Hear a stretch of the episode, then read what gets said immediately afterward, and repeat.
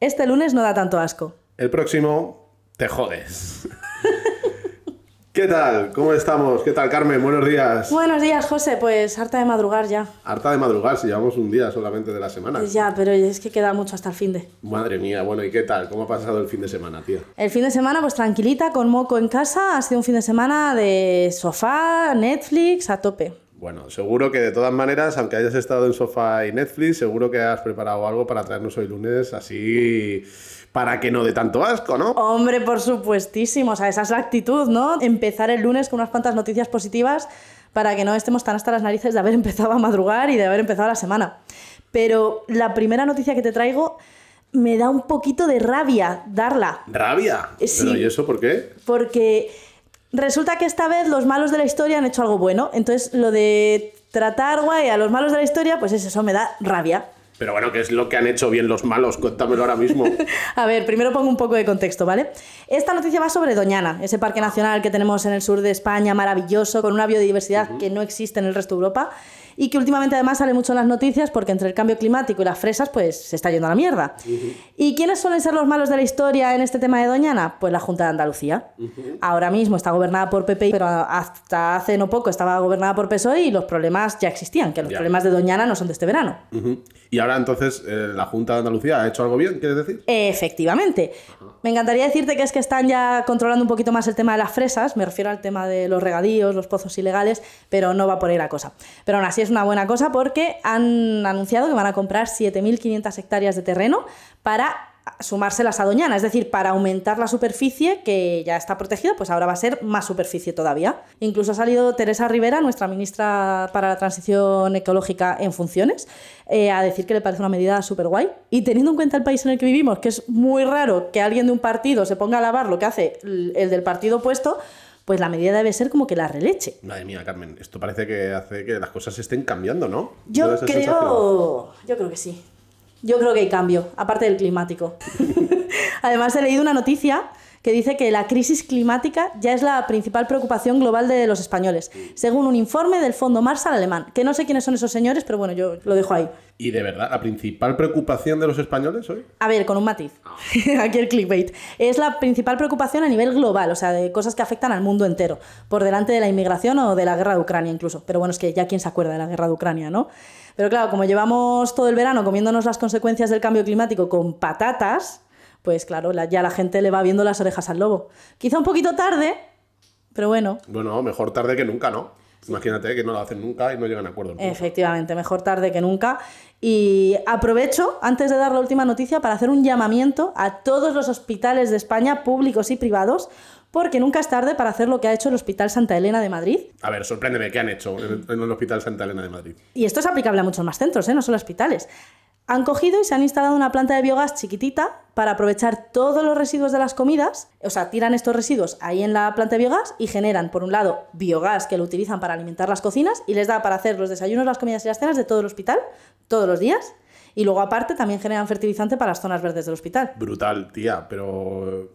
O sea, qué fuerte. Es que, o sea, es una medida muy redonda, ¿verdad? Muy de economía Total. circular a saco. Total. Y además, que en las declaraciones que está haciendo el, pues el director del hospital es que les cuadran además las cuentas. O sea que, como hablábamos el otro día, que la sostenibilidad no es solo medio ambiente y sociedad, sino también económica, pues que les salen las cuentas y que esto es un ejemplo que pueden tomar muchos otros centros y, y llevarlo a cabo. Totalmente. Yo creo totalmente. que es una medida que cumple a la perfección con tus objetivos de desarrollo sostenible que tanto te gustan. Que ya te adelanto que no me los he estudiado, o sea, sigo en la misma Bien, situación que bien. hace dos semanas, así que no me hagas un examen, por favor. No te preocupes, yo me propongo a que cada día que nos vayamos viendo los lunes, pues vayas eh, Aprendiendo viendo uno nuevo. uno nuevo y entendiendo un poquito más a fondo, ¿te parece? Genial, genial, así yo no tengo que, yo no tengo que estudiar. Pero bueno, venga, a ver con qué objetivo de desarrollo sostenible me sorprendes hoy. Yo ya te lo he dicho varias veces, yo vivo en una cueva y yo no me entero nunca de la noticia de la que todo el mundo habla. Bueno, Carmen, yo creo que de esta sí has tenido que oír hablar, o por lo menos oír esto. Mensaje con... Seguramente que ese sonidito sí que lo has Sí, podido sí, sí, sí, escuchar. claro que lo Carmen. ¿Te escuché. recuerda claro. algo? Me recuerda, recuerdos de Vietnam. Sí, Recuerdos sí. de Vietnam. Bueno, esto fue la alarma de emergencias que lanzó la Comunidad de Madrid justo la semana en la que grabamos el primer podcast del lunes, que verdad. luego ocurrió toda la emergencia sobre la Dana en la Comunidad de Madrid. ¿no? Efectivamente, sí, sí. Bien, pues eh, yo lo que quería, ya que este fue un momento como todavía se sigue hablando, yo ayer me junté domingo con mi familia y pude estar eh, comiendo con ellos y hablando ¿no? del tema de la alarma, la preocupación, Sí. cómo les había sentido, les había hecho sentir como si estuvieran viviendo un ataque nuclear. Sí, ¿no? sí, Me el fin del mundo. Además, como te hubiera pillado en un sitio público, porque a mí me pilló aquí en casa sola, que era como esto que leches es, pero la gente que lo vivía en la calle, en un supermercado, tal. Claro, imagínate, ¿no? Yo también estaba en casa, estábamos Yasmina y yo, y fue como, wow, ¿qué está pasando, no? O sea, el perro también alucinando, o sea, yo creo que el sonido tiene algo que, que se te mete dentro y te cala, ¿no? Pero bueno, también generó mucha polémica por si se tenía que haber hecho, si al final lo, lo que pasó fue o no para tanto, cosa que yo creo que todos estaremos de acuerdo de incluso las vidas que se pudieron salvar gracias a que se hizo esa alarma en algunas zonas del sur de la Comunidad de Madrid, porque entendemos que esa alarma que es de la Comunidad de Madrid no solamente afecta a unos municipios, sino a todos. ¿no? Eh, efectivamente. Y ahí es donde yo esto lo quiero alinear con los objetivos de desarrollo sostenible, obviamente que es la materia en la que a mí me gusta moverme, y alinearlo ya no solamente con el proceso de la Dana que hemos vivido en Madrid, sino también con los demás eh, desastres naturales que se están ocurriendo alrededor del mundo Sí. y que como sabemos los ODS no trabajan solamente en el ámbito de un país, sino son unos objetivos globales que marcan Naciones Unidas para que todos los países empiecen a dar pasos en relación a la sostenibilidad. Bien, pues no sé si sabías que hay un, un objetivo concreto, que es el ODS 11, que habla y trata sobre las acciones que podemos hacer para generar ciudades eh, y comunidades sostenibles, ¿vale?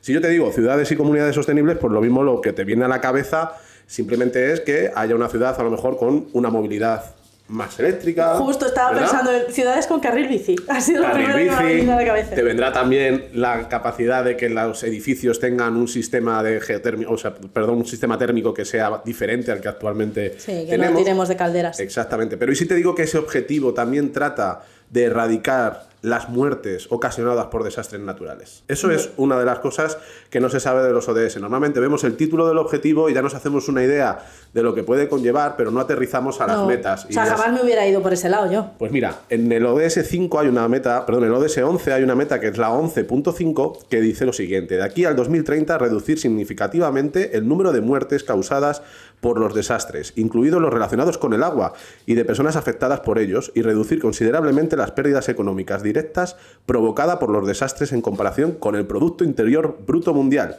haciendo especial hincapié en la protección de los pobres y de las personas en situación de vulnerabilidad.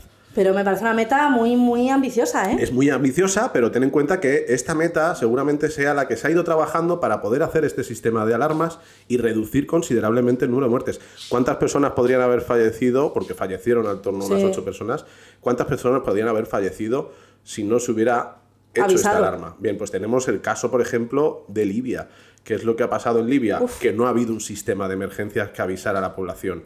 Estamos hablando de aproximadamente unas 20.000 personas fallecidas. Sí. Y esto es en lo que trabajan los ODS. Vamos a vivir de aquí en los próximos 10 años muchísimas catástrofes relacionadas con el cambio climático, ya lo sabemos, y tenemos la suerte de vivir en una sociedad en la que existen esos instrumentos que nos ayudan y que además están relacionados con una meta que es reducir las muertes causadas por estos efectos, por este estos tipo de fenómenos, que fenómenos. cada vez van a ser más frecuentes. Es Exacto. cierto que mm, yo soy la primera que me acuerdo a qué hora sonó la alarma, sobre mediodía, a la hora de comer, un poquito... No, no, por la tarde fue como... Fue ya por la tarde, fue por ya la habíamos tarde. comido. Sí. Y yo me acuerdo que tenía que ir a cuidar del gato de una amiga a su casa, para ponerle comida, cambiarle el agua, tal. Y no fui por el miedo a que, a que bueno, pues cayera esta dana. Y luego es verdad, pues este madricentrismo que tenemos, que en Madrid ciudad no fue para tanto, fue como otros tormentones que hemos tenido, que se inunda alguna boca de metro, tal. Pero sí que es cierto que en otras eh, zonas, en Toledo, en el sur de la comunidad, fue muy, muy grave. Y como tú has dicho, ha llegado a haber muertos por culpa de, de esto. Y yo creo que es mejor prevenir que curar. A nadie le pasa nada por quedarse una tarde de domingo en casa. Exacto. O sea, no, te, no es el confinamiento de la pandemia, es una tarde de domingo que te quedas en el sofá tan agustico. Exacto. Y que por lo menos, si en algún momento decides salir, sales en alerta, no sales como si no pasara nada, o por ejemplo, si tienes que hacer un trayecto en coche, pues ahí sí que te lo piensas a lo mejor, porque no te están diciendo quédate en tu casa y ya está, sino que puedes bajar a lo mejor y decir, oye, pues tampoco está pasando nada, pero no coges el coche a lo mejor y te quedas atascado, que es donde ha habido... Donde hay más problemas, efectivamente. Bueno, pues esa es la noticia de la que todos hemos hablado y seguimos hablando hoy lunes, a pesar de que hayan pasado ya una semana y media, seguimos hablando ¿no? de, de esa parte de la alarma y esperemos no tener que volver a escucharla. Ojalá, ojalá pasemos un otoño sin tener que escuchar de nuevo esa alarma y sin que la tengan que escuchar en otras zonas del país. Yo te propongo ahora escuchar otra cosa que es la llamada, el comodín del público, para escuchar a una persona muy especial que nos cuente un poco más o menos una, una noticia que nos trae. ¿Qué te parece? Venga, perfecto. Vamos a ver qué noticia nos trae esa persona tan misteriosa Pues que me voy a traes hoy. buscarla por el móvil. A ver, vamos a llamarla. ¿Y a quién vamos a llamar hoy entonces? Pues mira, vamos a llamar a Blanca, que es eh, compañera de nuestra comunidad de Sustainable Startup y que pertenece a la startup U for Impact. Vamos a llamarla y el teléfono ya está sonando. Bueno, bueno, a ver si nos lo coge. Dos tonos. Hola. Buenos días, Blanca. Buenos días, Blanqui, ¿qué tal? Buenos días, chicos. ¿Cómo estás? Bueno, aquí con ganas de esta semana, la Con- verdad. Con ganas de esta semana, pero porque sabías que te íbamos a llamar o porque sabías que era una buena semana, porque empezábamos con un lunes que no da tanto asco. Pues porque cualquier semana que empiece con una llamada de José y de Carmen, pues no puede ir mal. Obviamente. ¿Qué cosas tan bonitas nos dices? Ya ves. Bueno, Blanqui, pues nada, te llamamos, eh, como te dijimos eh, hace unas semanas, para que nos contaras un poco una noticia relevante que tú consideras que las personas que escuchan este podcast tienen que, tienen que saber. Vale. Es el mes de septiembre, que es uno de mis meses favoritos porque todos los colegios y todas las universidades de España vuelven a clase. Eres, y eh, es- además, Blanca, este año. perdona que te corte, pero me parece horrible que digas que te gusta el mes de septiembre por ese motivo. Todos los A mí estudiantes me fastidiados porque se acaban las Me vacaciones. encantaba leerme las guías universitarias, comprarme los subrayadores. Yo, yo era fan de la vuelta al colegio. O sea, a ti te gustaban los, los preparativos del cole. Me encantaban, claro. Claro, claro, ahora ya lo entiendo. Vale, vale, perdona, continúa, continúa. Pero es que además este año eh, hemos vuelto al cole y la Fundación Conocimiento y Desarrollo ha sacado un informe sobre cómo están los que eran universitarios en 2015 y 2016. ¿A eso soy yo? Todo un estudio sobre cómo están trabajando, etcétera. ¿Y qué tal los resultados? A ver, buenos no son porque esto es España y la empleabilidad de los universitarios no es en lo que somos más fuertes. Pero eh, si queréis os cuento un poquito algunos datos. Claro. y, y vemos un poco por dónde mejorarlos. Lo primero es que el 72,8% de la gente que salió de la universidad tiene trabajo, lo cual es, bueno, buena noticia por ese 72,8%, pero igual al otro 27-28% que no tiene No le trabajo, mola tanto. pues habría que ver qué hacer, ¿no? Ujú. Además, teniendo en cuenta que somos el segundo país de la Unión Europea que más tasa de desempleo eh, de egresados universitarios tiene. Luego, hay una buena noticia que a mí me ha molado un montón, que es que eh, está subiendo la demanda, es decir, los estudiantes cada vez piden más las carreras con más empleo. Es decir, la demanda en informática y en matemáticas ha subido una bestialidad en los últimos cinco años Ajá. pero como al doble o, o incluso en matemáticas pues eh, un 67-68% por encima que hace cinco años. Hombre, Eso claro. súper buenas noticias. O sea, a ver, yo le veo sentido, como tú dices, si está fastidiado conseguir trabajo cuando sales de la universidad, pues hombre, si puedo estudiar una carrera que me garantice tener trabajo de una forma más fácil, mejor. Mejor, mejor.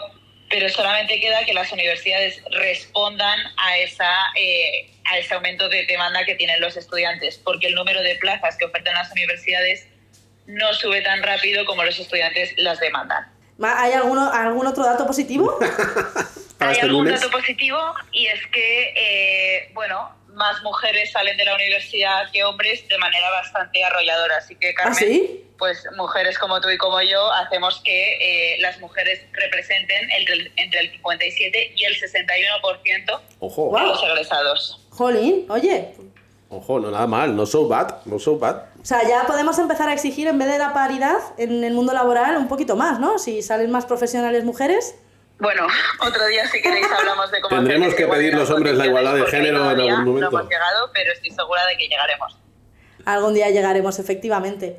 Pues, Blanca, muchas gracias por estos, por estos datos de estos universitarios que están ahora comprándose subrayadores, posits, colorinchis, Carpetas. carpetas, de todo, de todo. Y mm, como José y yo somos unos vagos y estamos de lunes, vamos a dejar que despidas tú el programa. Jolín, me pensaba que ibas a decir que nos dijera alguna forma de hacer chuletas eficiente. Ah, o también, eso me, eso me vale ¿Tendrías también. algún consejo rápido, Blanqui, para los estudiantes que empiezan que puedan hacer? o ¿Cuál ha sido tu mejor chuleta? Así en plan, muy rápido, por fin, 30 segundos.